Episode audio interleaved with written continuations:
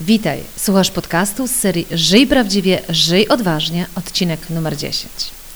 W tym odcinku mówię o 12 przyzwyczajeniach czy 12 błędach, jakie popełniają kobiety w zarządzaniu własnym talentem.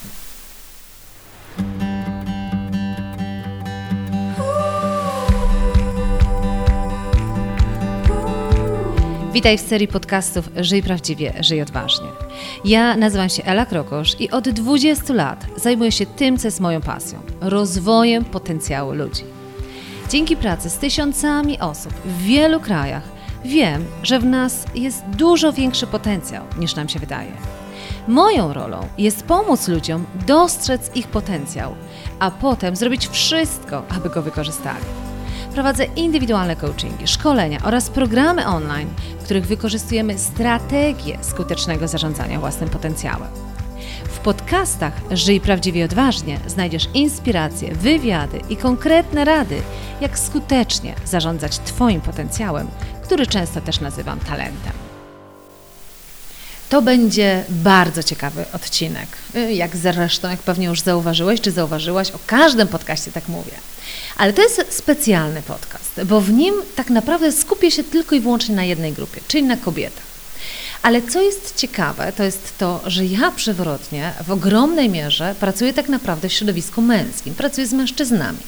W związku z tym na samym początku już chciałabym zaznaczyć, że to nie jest tak, że moje działania są tylko dla kobiet. Ale czasami jest tak, że kiedy widzę, że jest pewna rzecz, którą zdecydowanie trzeba zaadresować, to tak też czynię. Podcast numer 9, który nagrałam, to był podcast, w którym ogólnie tłumaczyłam, na czym polega zarządzanie własnym talentem. W tamtym podcaście zwróciłam uwagę na dwie rzeczy. Że w koncepcji zarządzania własnym talentem chodzi o dwie rzeczy. Po pierwsze o to, żeby odkryć, na czym polega Twój talent, czyli czego robienie sprawia Ci radość. I jest drugi aspekt właśnie w zarządzaniu własnym talentem, to to, w jaki sposób budować swoją pozycję, żeby to inni uznawali Cię za talent. I tak jak mówiłam w tym podcaście numer 9, że jeżeli wiesz doskonale, w czym jesteś doskonały i na tym chcesz budować swoją karierę czy swoje sukcesy, ale natomiast nie potrafisz przekuć to na to, żeby właśnie takim talentem stawać się w oczach innych, to będzie Ci naprawdę trudno. Bo właśnie w zarządzaniu własnym talentem potrzebne są oba aspekty. Musisz wiedzieć, czym jest Twój talent i musisz wiedzieć, jak stawać się talentem. I dlaczego ten podcast jest specjalny dla kobiet? Oczywiście, jeżeli jesteś mężczyzną, z wielką przyjemnością Cię zapraszam, żebyś posłuchał tego podcastu dalej, ale faktycznie skupię się na kobietach. I teraz powiem dlaczego.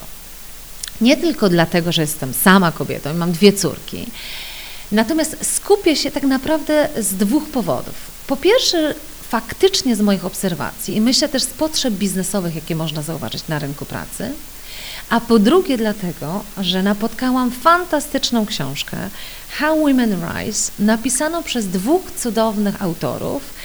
I patrząc na to, kto napisał tą książkę, to uważam, że wszelka wiedza, którą tam przekazują, jest tak dobrej jakości, że bez względu na to, czy mówię do mężczyzn, czy do kobiet, to trzeba się tym podzielić. I tak jak powiedziałam, w tym podcaście chciałabym szczególnie pokazać właśnie w oparciu o książkę How Women Rise 12 przykładów, 12 zachowań, nawyków, jak to nawet nazywają autorzy, które są typowe dla kobiet i które powodują, że mimo cudownego potencjału, jakie kobiety mają, może też mimo fantastycznych ambicji, jakie kobiety mogą mieć, to jednak z powodu tych błędów nie udaje im się osiągać tego, co by chciały. I o tych 12 błędach czy zachowaniach będę w tym podcaście mówić. Ale zanim do tego przejdę, to pozwól, że Ci też powiem słów kilka. Dlaczego uważam, że to jest ważny temat? W moim codziennym funkcjonowaniu ja przewrotnie w ogromnej mierze pracuję w środowisku męskim i z mężczyznami. Co ciekawe jest, ja na dzień dzisiejszy w bardzo dużym stopniu pracuję z menedżerami czy dyrektorami na już wysokich stanowiskach. I to jest dla mnie fascynujące, że z im wyższą kadrą menedżerską, z im wyższymi jakby stanowiskach ludźmi pracuję, tym mniej jest tam kobiet. I to są moje obserwacje, także im wyżej idę do organizacji, im więcej właśnie pracuję indywidualnie czy szkoleniowo z osobami na wysokich stanowiskach, tym rzadziej spotykam tam kobietę. I to mnie ogromnie ciekawi, zawsze mnie to ciekawiło. Jak to się dzieje, że kobiety tam nie docierają? Oczywiście, jak pewnie wiesz, ja cały czas mówię o tym, że trzeba żyć prawdziwie i odważnie. W związku z tym, jeżeli kompletnie nie jest to potrzeba kogoś, żeby iść wyżej, to to mnie kompletnie nie martwi. Natomiast bardziej mnie to zastanawia, jeżeli faktycznie jakby jesteś ambitną kobietą, naprawdę chcesz zajść wyżej, chcesz stać się talentem, to właśnie mnie to zawsze zastanawia, to co w takim razie kobiety robią nie tak, że ich tam na górze nie ma. I ciekawe jest to, kiedy się przygotowywałam do tego podcastu, a poza tym nieraz już poruszałam ten temat w innych też mediach, to poszukałam pewnych danych statystycznych, czyli takich dowodów na to, że moje poglądy to nie są tylko moje poglądy, tylko faktycznie fakty też to potwierdzają.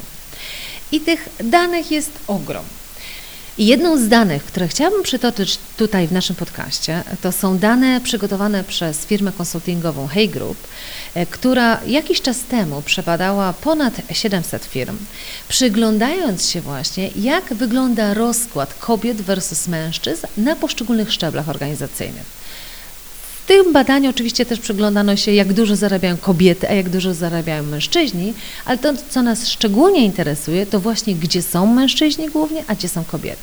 I co ciekawe, na samym dole, czyli na samym najniższym szczeblu, takich jak to się nazywa pracownicy operacyjni, czy te stanowiska niewykwalifikowane, okazuje się, że jest 64% kobiet i 36% mężczyzn, czyli więcej kobiet na tych szczeblach pracowników operacyjnych. Szczebel troszeczkę wyżej, czyli kiedy już mamy do czynienia pracownicy biurowi, czyli jakby ten poziom, to już zaczyna się to troszeczkę wyrównywać, ale jeszcze dalej jest przewaga kobiet, czyli 58% to są kobiety, 42% mężczyźni. Idąc jeszcze wyżej, zaczyna się już to zmieniać na niekorzyść kobiet. Na pozycjach kierowniczych zaczyna rosnąć ilość populacji męskiej. 58% facetów, mężczyzn, a 42% kobiet. Jeszcze wyżej, na poziomie najwyższej kadry zarządzającej, mamy 76% mężczyzn i tylko 24% kobiet. Mam nadzieję, że nie zgubiłaś się, czy nie zgubiłeś się w tych statystykach, ale generalnie tu jest tak pięknie pokazany ten trend, który mówi, że na samym początku tej naszej kariery jest w miarę równo, czyli jeżeli na przykład mówimy o początku, zaczynając od pracowników biurowych, o specjalistów, to jest nas całkiem tyle samo. Tyle samo kobiet i tyle samo mężczyzn. Natomiast im wyżej w strukturze, tym bardziej się okazuje, że zdecydowanie kobiety są w mniejszości. Czyli zobacz, na samej górze 76% mężczyzn, a 24% kobiet. I tak to wygląda w organizacjach, tak? czyli w korporacjach, w organizacjach, e, gdzie są poszczególne szczeble. Ale co jest też ciekawe, pokusiłam się o znalezienie takiej danej z, e, z, tego roku, z 2018 roku. E, są publikowane takie dane, które jest taka lista najbogatszych ludzi. I chyba znowu Cię nie zaskoczę, jak powiem, że wśród 100 najbogatszych osób jest tylko 12 kobiet. Przy czym i tak większość z nich to są kobiety, które prowadzą te biznesy wspólnie z mężami. Trudno powiedzieć, kogo jest to większy udział w tym wszystkim, ale generalnie zobacz, jaka jest tendencja. 12% tylko kobiet jest na liście najbardziej e, zarabiających osób e, w Polsce. Czyli widać tą tendencję bardzo ciekawie, że my kobiety faktycznie mniej zarabiamy, a przynajmniej mniej nas wśród milionerów e, i też dużo mniej nas na wysokich stanowiskach menedżerskich. I oczywiście, tak jak powiedziałam, może to wynikać z takich powodów, że po prostu nam się tam nie chce. Ale pokusiłam się dalej. Firma McKinsey, kolejna firma konsultingowa, która znowu przyglądała się biznesowi i patrzyła na to, na którym etapie zatrzymuje się właśnie ten awans kobiet. I badania firmy McKinsey pokazały, że 79% kobiet, które zaczynają karierę i 83%, które objęły pierwsze stanowiska menedżerskie, mają ambicje, aby dojść na samą górę. Czyli zobacz, to jest ta sytuacja, kiedy ja właśnie mówię, że jeżeli nie masz ambicji, nie chce ci się iść na górę, nie masz zamiaru generalnie budować aż takiego sukcesu, to jest ok.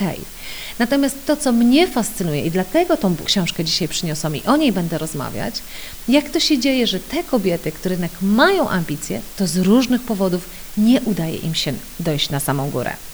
To skoro już widzimy, że faktycznie to nie są tylko moje obserwacje, ale też są różnego rodzaju badania, które pokazują, że faktycznie tych ambitnych kobiet nie ma tam na górze, to chciałabym już przejść konkretnie do tych 12 błędów czy 12 przyzwyczajeń, które powstrzymują nas, kobiety, przed osiąganiem naszych celów, przed osiąganiem tego, na czym nam zależy. I książkę, do której się odwołuje, How Women Rise, czyli jak kobiety rosną, tak można byłoby to e, przetłumaczyć. Ona nie ma tłumaczenia polskiego, dlatego też odnoszę się do angielskiego. W załączniku dołączę tą książkę, tytuł tej książki pod tym podcastem. Gdybyś miał czy miała ochotę sobie ją kupić, to tam dokładnie będzie ten tytuł. Ale co jest fascynujące, to ta książka została napisana przez dwie osoby. Zacznę może od Marshalla Goldsmitha. Marshall Goldsmith to jest jeden chyba z najpopularniejszych takich coachów, e, który pracuje e, z top managementem w najlepszych organizacjach na świecie. Marshall Goldsmith napisał fantastyczną książkę, znowu powiem po angielsku. What got you here won't get you there. I też nie wiem, jakie jest dokładne tłumaczenie na polski, ale generalnie w założeniu chodzi o to, że to, co cię doprowadziło tutaj, nie doprowadzi cię dalej, tam, gdzie chcesz dojść. I Marshall Goldsmith badał znowu jakby takie przyzwyczajenia, które powodują właśnie, że ci, którzy osiągają sukcesy, nie udaje im się iść dalej i zidentyfikował wtedy 20 takich typowych przyzwyczajeń, które właśnie ograniczają efektywność generalnie ludzi w tym, żeby właśnie piąć się do góry. I tam na przykład były takie, że nie potrafisz doceniać swojego zespołu, że jesteś zbyt konkurencyjny, że za bardzo się przechwalasz, że dużo częściej się złościsz i używasz tej złości jako takiego systemu do zarządzania innymi.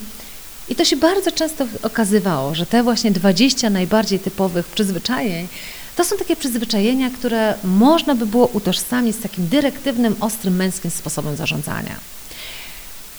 Sally e, Helgensen, która jest drugą autorką tej książki, ona natomiast przygląda się generalnie biznesowi z innej perspektywy, z perspektywy kobiecej. Ona jest jakby chyba jedną z najpopularniejszych w Stanach e, konsultantką, która wspomaga kobiety e, w tym, żeby ten ich styl przywódczy był dużo bardziej efektywny, ale jednak, żeby nie musiały się stawać mężczyznami.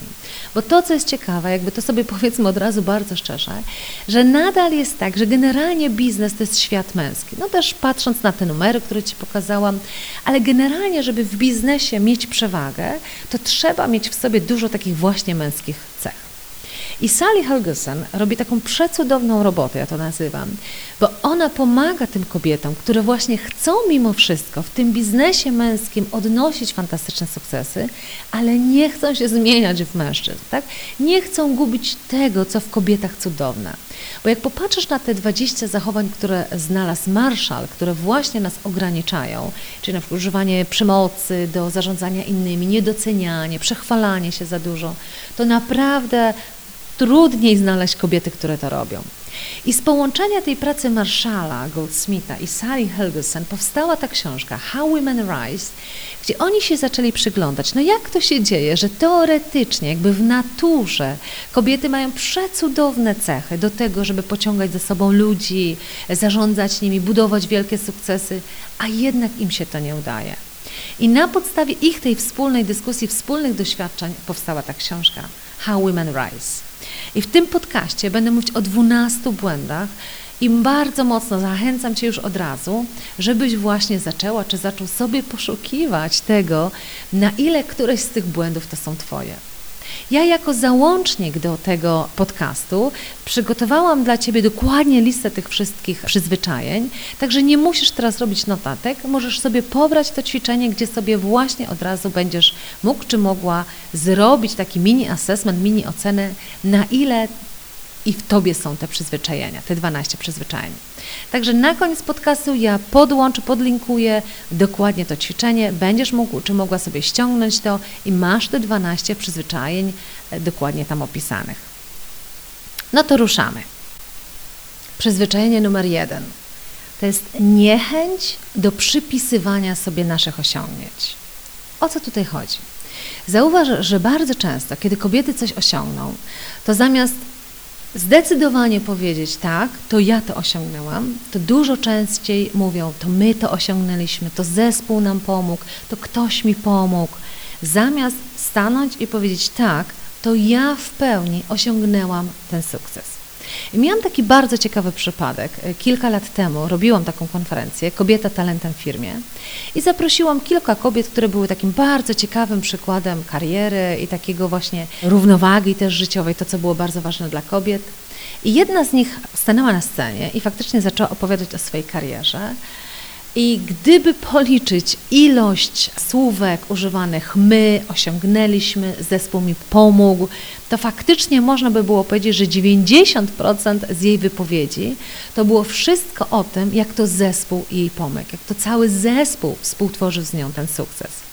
I nigdy na to nie zwróciłam uwagi, dopóty, e, dopóki nie wystąpiła kolejna prelegentka, Kamila, która zresztą cieszyła się ogromną popularnością na tej konferencji i która dokładnie to wskazała i powiedziała: Słuchajcie, ja wiem, że często jest tak, że my w tym sukcesie chcemy też doceniać innych. Ale ja powiem szczerze, gdyby nie moja determinacja, ona tam piękne historie ze swojego życia opowiadała, ale powiedziała, gdyby nie moja determinacja, gdyby nie moja siła, żeby być może zespół też ze sobą pociągnąć, to nigdy bym nie doszła, gdzie jestem teraz. I to był taki piękny kontrast, gdzie było widać, że z jednej strony mamy właśnie osobę, która za tymi swoimi osiągnięciami bardzo mocno się chowa i bardziej wypycha na górę, jak to jej zespół pomógł, jak to inne osoby jej pomogły, umniejszając kompletnie swoje osiągnięcia. A z drugiej strony mieliśmy kobietę, która zdecydowanie nie bała się powiedzieć: tak, to ja jestem autorem swoich własnych sukcesów. I dlaczego to jest tak bardzo istotne? Bo żeby iść na szczyt, to trzeba udowodnić, że faktycznie ty masz też sukcesem. I Sally Holson i Marshall Goldsmith mówią, że błąd numer jeden, który kobiety popełniają, to właśnie to, że obawiają się przypisywać sobie samym pewne sukcesy. To jest błąd numer jeden. Błąd numer dwa, który po części jest też związany z tym, o czym powiedziałam przed momentem, to jest oczekiwanie, aż ktoś nas doceni. Ktoś tak mówi, że jest taki tiara syndrom, tak? Syndrom tiary, jak sobie wyobrażacie, tiara to jest e, taka piękna korona, którą się nakłada królowej, jeśli dobrze rozumiem tiarę. Ale w każdym razie w tym tiara syndrom to właśnie się bardzo często mówi, to jest bardzo mocno powiązane z tym przyzwyczajeniem numer dwa, czyli oczekiwanie, że inni zauważą nasze e, osiągnięcia. To jest właśnie, że kobieta koncentruje się na robieniu dobrze swojej pracy i czeka, aż w końcu ktoś przyjdzie i nałoży jej tę koronę na głowę i powie wow, ty zasługujesz na sukces. A w biznesie tak się nie dzieje. W biznesie, jeżeli ty sama nie podniesiesz ręki, to tak naprawdę nikt nie zauważy twojego sukcesu. I dlatego też właśnie mamy tak dużo tak zwanych szarych myszek, które robią fantastyczną robotę, tylko tak naprawdę nikt ich specjalnie nie docenia. Bo one same właśnie czekają, aż w końcu ktoś przyjdzie, zapuka w drzwi i powie: Tak fajnie pracujesz, nie chciałabyś pójść wyżej? Tak fajnie pracujesz, nie chciałabyś zarabiać więcej? Przecież powiedzmy sobie szczerze, to się bardzo rzadko zdarza w biznesie. Czyli przyzwyczajenie numer dwa, które trzeba u siebie wyeliminować, oczekiwanie, że inni tak spontanicznie nas dostrzegą i wynagrodzą za naszą ciężką pracę.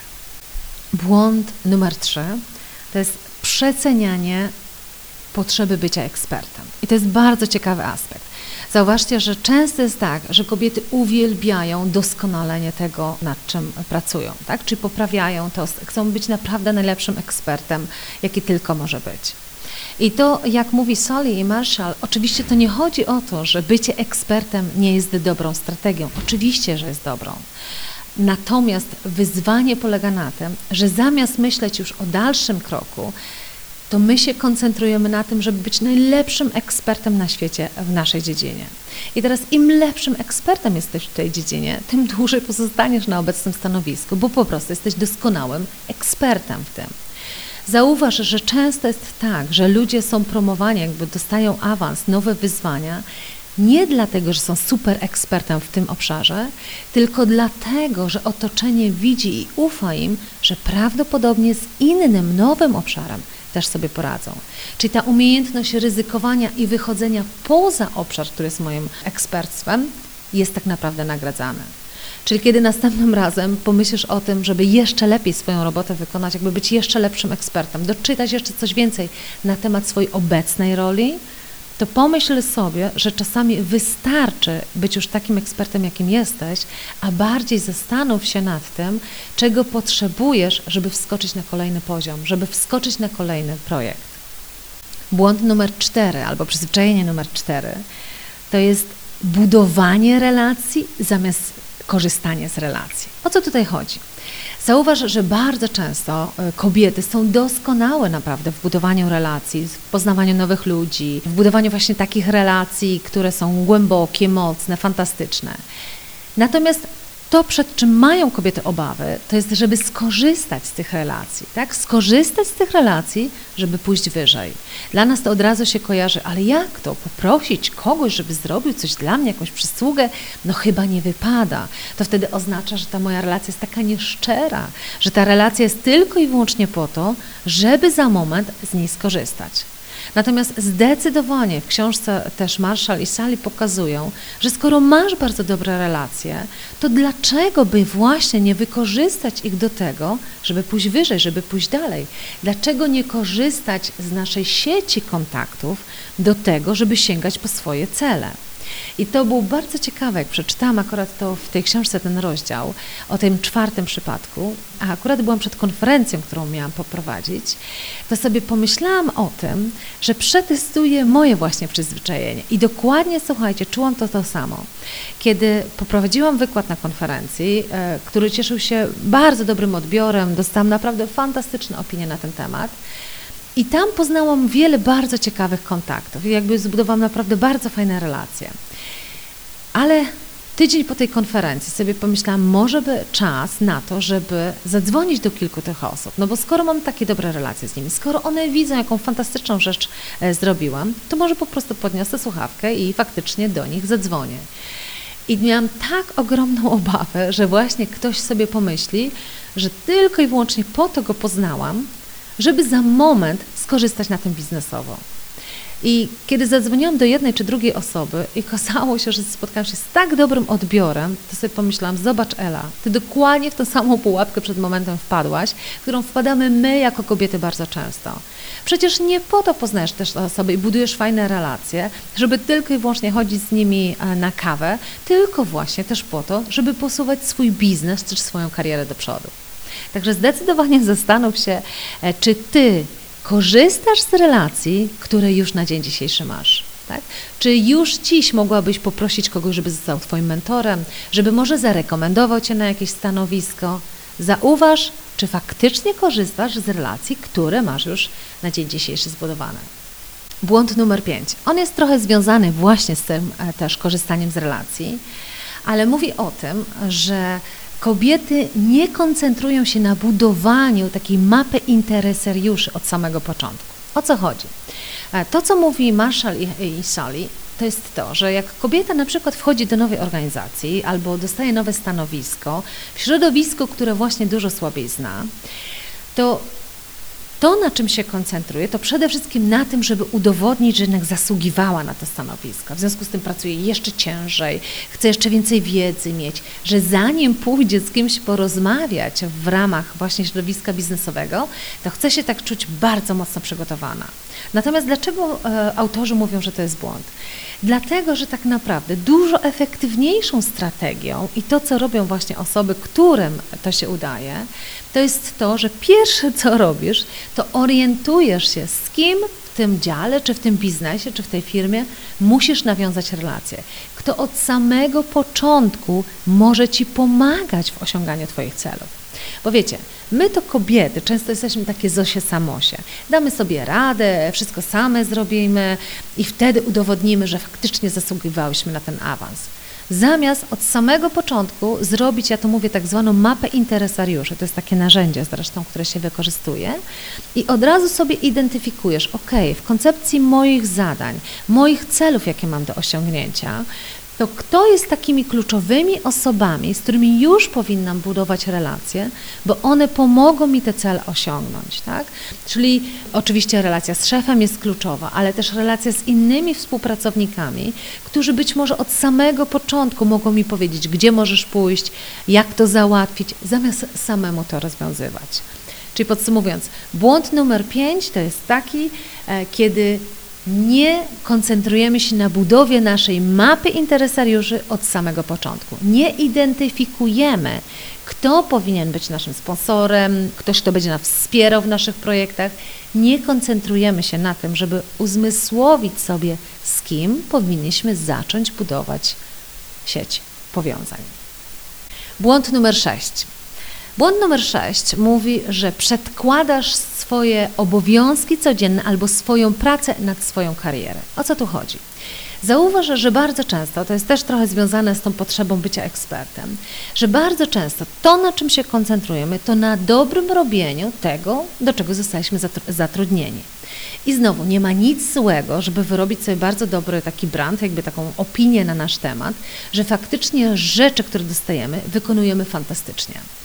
Natomiast problem polega na tym, że im lepiej wykonujemy to, co wykonujemy, tym dłużej właśnie trzymają nas na tym stanowisku, bo też wysyłamy takie sygnały: o, widać, ona się w tym spełnia, ona faktycznie to lubi, czemu by jej to zabierać? Natomiast w założeniu, w strategii naszego podejścia powinno być cały czas z tyłu głowy pytanie, dokąd ja zmierzam, dokąd mnie to prowadzi. Tak? Czyli owszem, ja wykonuję swoją pracę bardzo dobrze tutaj, gdzie jestem, ale od razu z tyłu głowy mam, jaki będzie mój kolejny krok.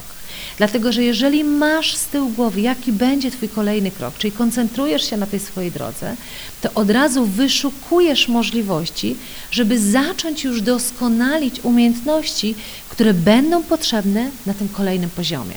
Tak? Bo zauważ, że awansuje się ludzi na kolejny poziom, tylko wtedy, jeżeli są jakieś przesłanki czy jakieś dowody, które pokazują, że ta osoba da sobie radę na kolejnym stanowisku. I teraz, jeżeli ty 100% czasu poświęcasz na to, żeby fantastycznie wykonywać swoje bieżące obowiązki, to skąd ktoś może wiedzieć, że na przykład w zarządzaniu ludźmi też sobie dasz radę? Tak? Czyli na przykład, jeżeli jesteś na stanowisku na przykład specjalisty i bardzo chciałbyś, czy chciałabyś pójść właśnie na stanowisko menedżerskie, a koncentrujesz się na tym, żeby być najlepszym specjalistą na świecie, to skąd ktoś może wiedzieć, a jak sobie dasz w roli menedżerskiej? W związku z tym, jeżeli masz z tyłu głowy cały czas to pytanie, czyli koncentrujesz się na swojej karierze i wiesz, że Kolejny Twój krok to jest pierwsza pozycja menedżerska, to już od razu szukasz możliwości angażowania się w takie zadania, w takie projekty, gdzie będziesz mógł pokazywać i rozwijać też te kompetencje, które będą potrzebne na kolejnym szczeblu e, Twojego rozwoju. Także błąd numer sześć to jest przedkładanie obecnej pracy nad Twoją karierę. Poświęcanie za dużo czasu na obecną pracę, bez myślenia, a dokąd Cię to tak naprawdę ma prowadzić. Błąd numer 7. Pułapka perfekcyjności, pułapka doskonałości. Jak my to dobrze znamy jako kobiety. My będziemy robić wszystko, żeby było jeszcze troszkę lepsze, i jeszcze troszkę lepsze, i jeszcze troszkę lepsze. Co więcej, my często jako kobiety uważamy, że nikt nie zrobi tego tak dobrze jak my. W związku z tym, e, ponieważ ma to być perfekcyjne, to mamy obawę przed tym, żeby do komu, komukolwiek zdelegować, bo nikt nie zrobi tak dobrze jak my. W związku z tym my to będziemy robić same. I to się zaczyna już w domu, tak? Nawet patrząc na obowiązki domowe. No kto jak nie my najlepiej to zrobi. I dokładnie to samo robimy w pracy. Jakby staramy się być perfekcyjne w tym, co robimy. Co jest też ciekawe w, tej, w tym dążeniu do perfekcyjności, że ta perfekcyjność jest bardzo mocno powiązana z naszym poczuciem pewności siebie. Nie wiem, z czego to wynika, może trzeba by było gdzieś zgłębić ten temat, ale my, kobiety, czujemy się pewne siebie wtedy, jeżeli dostarczamy coś, co jest w 100% dobrej jakości albo w 100% gotowe. I nawet udowodniono, co jest ciekawe, że kiedy jest ogłaszana Y, ogłoszone nowe stanowisko, y, ktoś może aplikować, jakby starać się o nowy awans, to najczęściej jest tak, że kobiety awansują albo zgłaszają się na to stanowisko dopiero wtedy, jak mają poczucie, że są w 100% przygotowane. Bo dopiero wtedy uważają, zasługują na to kolejne stanowisko. Czyli muszą być perfekcyjnie przygotowane, żeby je objąć. przypadku mężczyzn oni podnoszą rękę, jak czują 60% przygotowania, bo też tak zakładają, że od tego jest awans, że wymaga nowych kwalifikacji i jak będę na tym nowym stanowisku, to ja się tych nowych rzeczy douczę. Wystarczy, że jestem gotowy na 60%. Natomiast kobiety bardzo często mają potrzebę bycia gotowym na 100%. Także błąd numer 7 to jest ta pułapka doskonałości, pułapka perfekcyjności. Błąd numer 8, chyba mój ulubiony, mówiąc szczerze, to jest błąd e, związany z potrzebą bycia lubianą. Jak to mówią po angielsku, the disease to please, czyli choroba, żeby właśnie przymilać się wszystkim. Czyli mówiąc po polsku, chodzi o to, że e, ten nawyk jest związany z tym, że my kobiety przede wszystkim stawiamy na to, żeby być lubianym. I kiedy właśnie możemy wybrać, czy być szanowaną, lubianą, kompetentną, to niestety dla nas jest bardzo ważne to, żebyśmy były lubiane. Te relacje są dla nas bardzo istotne. Był robiony taki bardzo ciekawy eksperyment, gdzie pewna osoba, zresztą to była rzeczywista osoba, która się nazywa Heidi Roizen, i ona była taką kobietą, która w Silicon Valley faktycznie odnosiła niesamowite biznesowe sukcesy. I postanowiono zrobić taki eksperyment, a mianowicie o tych sukcesach tej Heidi opowiedziano też w formie męskiej, czyli przedstawiono ją jako Howard. Czyli była Heidi i to była kobieta i odniosła naprawdę fantastyczne sukcesy biznesowe. I ten sam case przedstawiono jako Howard, że był to pan o imieniu Howard. I co się okazało po przedstawieniu obu tych przypadków, że studenci, bo to był eksperyment robiony wśród studentów, studenci ogólnie zarówno Heidi, jak i Howarda ocenili jako naprawdę w pełni profesjonalne egzemplarze, tak? Czyli jakby nikt nie był w stanie im odmówić profesjonalizmu. Jakby każdy faktycznie okazywał ogromną ilość szacunku. Natomiast okazało się, że zdecydowanie studenci bardziej polubili Howarda niż Heidi. Czyli za te same sukcesy, za te same cechy charakteru, które oczywiście były związane z taką determinacją, osiąganie sukcesów, czasami być może potrupa, jakkolwiek to nazwiemy, to okazało się, że Howardowi dużo łatwiej to wybaczono. Czyli mężczyźnie to przystoi, ale kobieta nie, no kobieta to już taka nie powinna być. I bardzo często zauważcie, czy ty zauważ, że żeby osiągnąć sukces, to ty musisz mieć w sobie dużo determinacji, dużo umiejętności czasami powiedzenia nie, e, dużo tej umiejętności czasami mocnego przebijania się. I kobietom nie uchodzi to na sucho. Kobiety za właśnie tą taką determinację dostają bardzo mocno po głowie, są dużo mniej lubiane. I to zarówno przez kobiety, jak i przez mężczyzn. Generalnie wyrośliśmy, to, bo to już się bierze naprawdę z dzieciństwa, wyrośliśmy w takim środowisku, w takim otoczeniu, gdzie dziewczynki to są te, które powinny być grzeczne. Natomiast chłopcom się dużo częściej wybacza to, że są niegrzecznymi chłopcami, tak? że potrafią trochę poszaleć, ale dziewczynka nie, no dziewczynka to taka nie powinna być.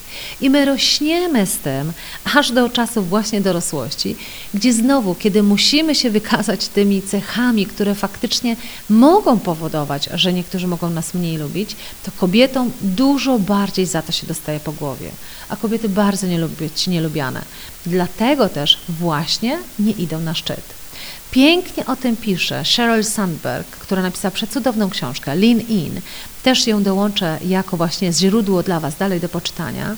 Ona zaszła bardzo wysoko zarówno w Google, potem w Facebooku i ona bardzo pięknie opisuje właśnie że jeżeli chcemy iść na szczyt jako kobiety, to niestety, ale musimy zaakceptować ten fakt, że czasami będziemy mniej lubiane, ale też ona tak pięknie podpowiada, w jaki sposób iść na ten szczyt, żeby jednak było to troszeczkę łagodniejsze, bo jednak dla nas, jako dla kobiet, potrzeba bycia lubianą jest bardzo, bardzo ważna.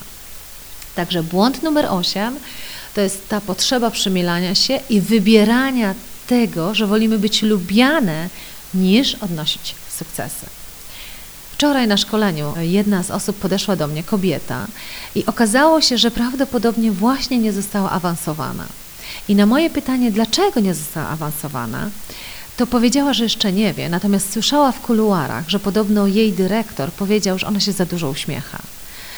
I może nas ta informacja szokować, jak to możliwe, że jak? Nie awansować kogoś za to, że się za dużo uśmiecha, ale niestety tak jest, że w biznesie dużo bardziej patrzy się na ten profesjonalizm niż na to, jak, jak miłym jest ktoś człowiekiem. Dlatego też ja zawsze mówię do kobiet, jak możesz wybierać, to najpierw staraj się być szanowana, a dopiero lubiana. Dlatego, że my jako kobiety dużo częściej to odwracamy. Wolimy być lubiane, a to bycie szanowanym jest drugofalowe. Ale to nam nie pomaga, czyli to bycie lubianym staje się dla nas ważniejsze. Ale też przez to właśnie dużo trudniej jest nam awansować. Przyzwyczajenie numer 9, po angielsku minimizing, po polsku można by było to przetłumaczyć na właśnie minimalizowanie samej siebie. Na czym to polega? Bardzo ciekawy eksperyment, o którym też właśnie piszą autorzy w książce, a mianowicie jest zebranie. I na to zebranie w pewnym momencie spóźnia się jeden mężczyzna. Co się wtedy dzieje? A ponieważ jest dosyć już tłoczno na tym zebraniu, za dużo tutaj tych krzeseł nie ma, nagle kobiety w tej całej swojej właśnie miłej atmosferze i tej miłym nastawieniu odsuwają się, robią miejsce dla tego mężczyzny, no bo on się spóźnił, żeby było też miejsce dla niego, kosztem swojej przestrzeni. Natomiast żaden z mężczyzn nie ruszył się, żeby zrobić miejsce dla swojego kolegi. I teraz owszem, my możemy powiedzieć, że właśnie takie zachowanie e, pomocy innym jest fantastyczne, absolutnie. Natomiast to minimizing, czyli to takie minimalizowanie swojej własnej przestrzeni odbywa się na tak wielu płaszczyznach. Podam Wam przykład. Bo pewne zachowania robimy kompletnie nieświadomie, całkowicie odbierając sobie swoją przestrzeń. Ale też przestrzeń rozumiana jako przestrzeń mentalną. Na jednym ze spotkań jedna z kobiet, i to mnie bardzo zaciekawiło, i to się stało takim moim przykładem, który bardzo często przytaczam, prezentowała bardzo ciekawą ideę. Jakby pewien pomysł, który sama, sama wymyśliła. I na tym spotkaniu, zamiast zacząć od tego, słuchajcie, to jest pomysł, e, który wymyśliłam, e, z którego jestem naprawdę dumna, uważam, że on jest bardzo fajny, a co wy o tym myślicie? Zaczęła kompletnie odwrotnie. A mianowicie zaczęła w ten sposób, że słuchajcie, mam taki pomysł, nie wiem co wy na to, co wy byście zrobili, kompletnie nie przejmując najpierw swojej kontroli i nie budując swojego autorytetu najpierw, a potem tylko i wyłącznie prosząc innych o zdanie. My jako kobiety bardzo często właśnie to odwracamy, że właśnie minimalizujemy tą swoją przestrzeń całkiem nieświadomie. I na przykład zamiast powiedzieć, taki mam pomysł, co wy na to, najpierw wszystkich innych pytamy, słuchajcie, a jakie wy macie pomysły? I na koniec padamy, bo, bo ja to mam taki.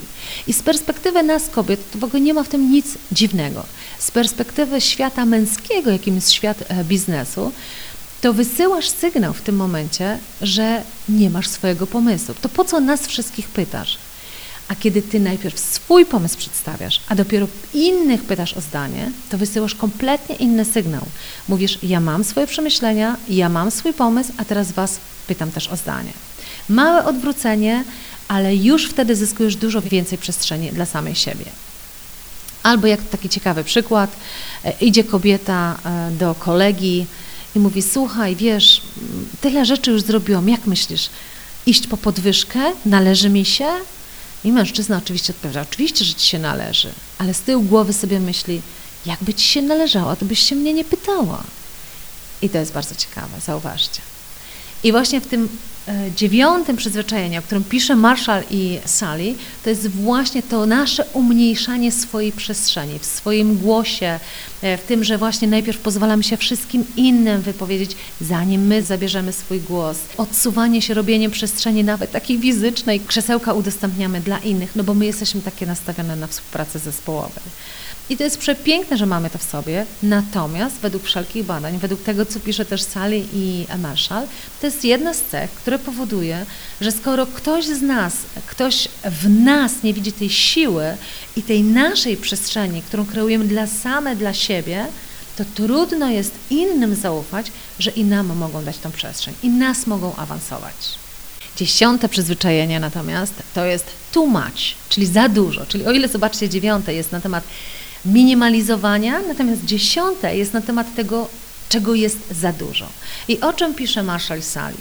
A będzie mówi o tym, że nas jako kobiet jest za dużo w biznesie w kontekście naszego kobiecego podejścia, w kontekście mówienia za dużo, emocji za dużo, jakby tej całej naszej osobowości kobiecej jest za dużo.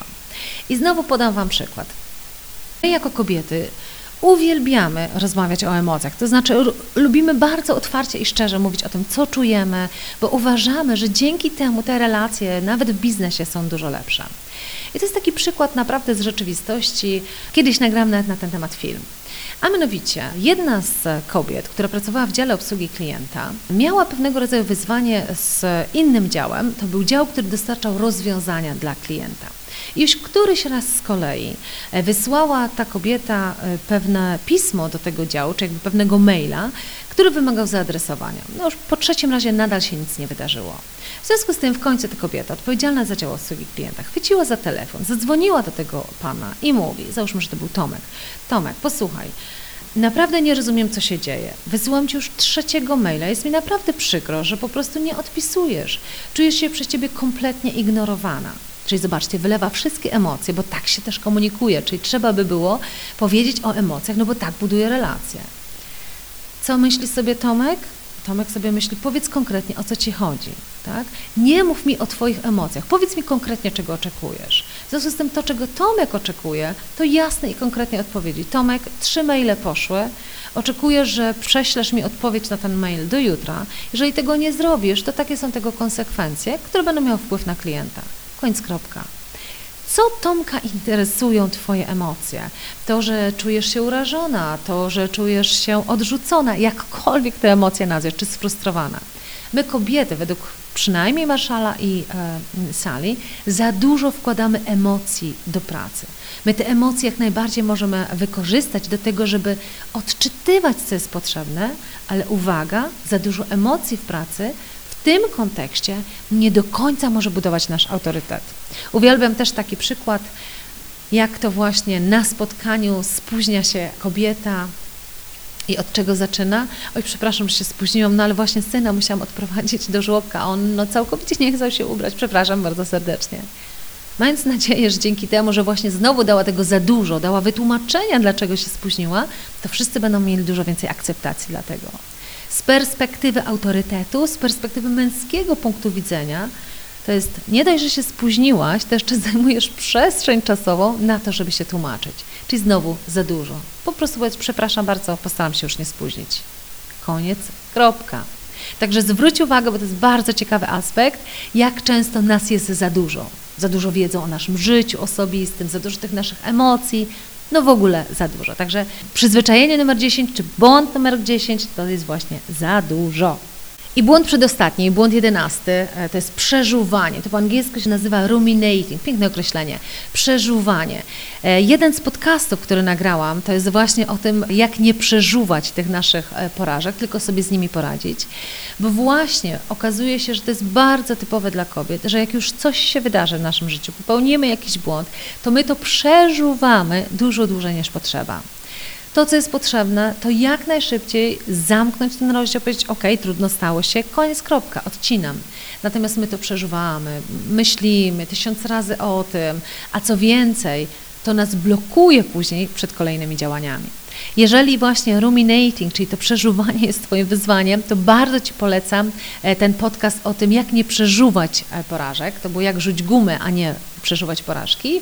Ja też Ci podłączę dokładnie, załączę link do tego podcastu, posłuchaj sobie go. I ostatnia rzecz, o której będę mówić, to jest bardzo ciekawa rzecz, która jest związana znowu z czymś, co teoretycznie w nas jako kobietach jest bardzo mocne. A mianowicie nasza umiejętność widzenia szerzej niż tylko to, co się dzieje.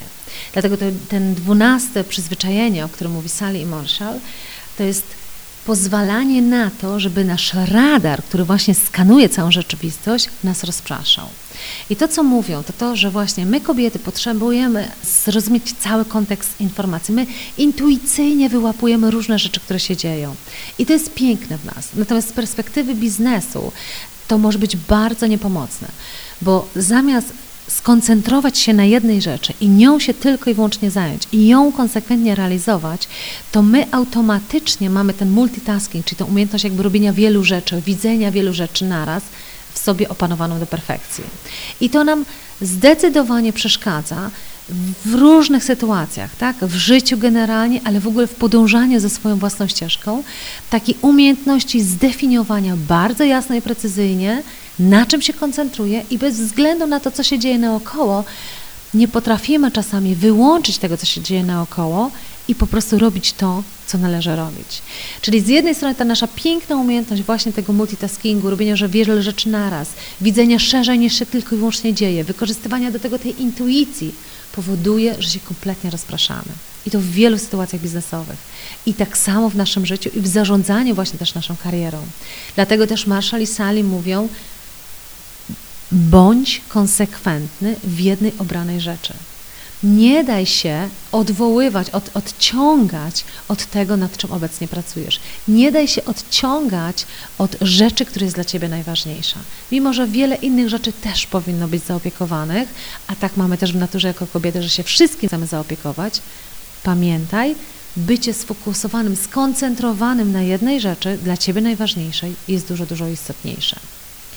Także tyle, jeśli chodzi o 12 podstawowych takich pułapek, czy takich e, zachowań, które my mamy w sobie, o których mówi Sally i Marshall, że one tak naprawdę nie pomagają nam osiągać tego, na czym nam zależy. Podsumuję, czyli też w książce Women Who Rise jest 12 przyzwyczajeń, które my jako kobiety możemy w sobie mieć. Możesz sobie za moment e, ściągnąć te 12 spisanych, także nie musisz teraz notować, ale pozwól, że ja je powtórzę na koniec. Numer jeden to jest to, że nie chcemy się chwalić naszymi osiągnięciami. Nie chcemy ich sobie przypisywać jako to my, które tak naprawdę to osiągnęłyśmy, tylko szukamy wielu innych kontrybutorów czy osób, które się przyczyniły do naszego celu. Drugie przyzwyczajenie oczekiwanie, aż w końcu ktoś nas dostrzeże i nas wynagrodzi. No bo przecież nie wypada się chwalić za bardzo. Numer trzy, przecenianie potrzeby bycia ekspertem. Jeżeli się koncentrujesz na to, żeby być ekspertem, to tym ekspertem zostaniesz na danym stanowisku. Jeżeli chcesz awansować, to zastanów się, co będzie potrzebne na kolejnych stanowiskach, a nie na tym, na którym jesteś obecnie. Numer cztery, błąd numer cztery koncentracja na budowaniu relacji zamiast na korzystaniu z relacji. Skoro jesteśmy tak doskonałe w budowaniu relacji, to czemu by z nich nie korzystać? Bo dopiero jak z nich korzystasz, to możesz tak naprawdę osiągnąć fantastyczne rzeczy. Błąd numer pięć. Nieumiejętność wyszukiwania Twoich interesariuszy, osób, które będą wspierały realizację Twoich celów od samego początku. Czyli jak się znajdujesz w nowej roli, w nowym środowisku, w nowej firmie, to zamiast od razu zastanowić się, kto Ci może pomóc osiągać Twoje cele, chcesz być taką Zosią Samosią. Błąd numer sześć, przedkładanie swojej obecnej pracy nad karierę. Czyli koncentracja na tym, co robisz tu i teraz, bez świadomości, a dokąd zmierzasz, jaki jest Twój kolejny krok. I wtedy brak wyszukiwania tych możliwości, żeby te kompetencje, które będą Ci potrzebne na kolejnym kroku, już teraz szkolić i pokazywać innym, że Ty to potrafisz. Błąd numer 7, pułapka perfekcyjności. Czyli właśnie ta potrzeba nasza bycia doskonałym. Czyli dopiero podniosę rękę, dopiero zaaplikuję na wyższe stanowisko, jak będę w 100% przygotowana. Gdzie mężczyźni podnoszą, jak są w 60% przygotowani. Przecież tego wszystkiego nauczysz się już jak awansujesz. Pułapka numer 8, potrzeba bycia lubianą. Czyli tak bardzo lubimy być lubianą, że czasami nie mamy odwagi, żeby pewne rzeczy powiedzieć, czasami zrobić rzeczy, które no, nie spotkają się z przychylnym podejściem z innych stron, ale jeżeli tego nie zrobisz, to pewnych celów swoich nie osiągniesz. Błąd numer 9, minimizing, czyli minimalizowanie tej Twojej przestrzeni, Twojej obecności, ustępowania miejsca innym, pozwalanie się najpierw innym wypowiedzieć, zanim tak naprawdę Ty zabierzesz głos. Błąd numer 10, za dużo, za dużo Twoich emocji, za dużo informacji prywatnych, za dużo słów, które używasz, żeby coś zakomunikować. Błąd numer 11, przeżuwanie, tak? czyli za długie przeżuwanie porażek, odnoszenie się do tego do siebie. Pamiętaj, masz dołączony link do podcastu, jak nie przeżuwać porażek. To będzie bardzo pomocne. I błąd numer 12, pozwalanie aby właśnie ta Twoja intuicja, ta umiejętność widzenia szerzej odciągała Cię od tego, na czym naprawdę się koncentrujesz. Także 12 przyzwyczajeń z cudownej książki How Women Rise, napisanej przez Sally Helgesen i Marshalla Goldsmitha, pod którymi się absolutnie podpisuję dwoma rękami.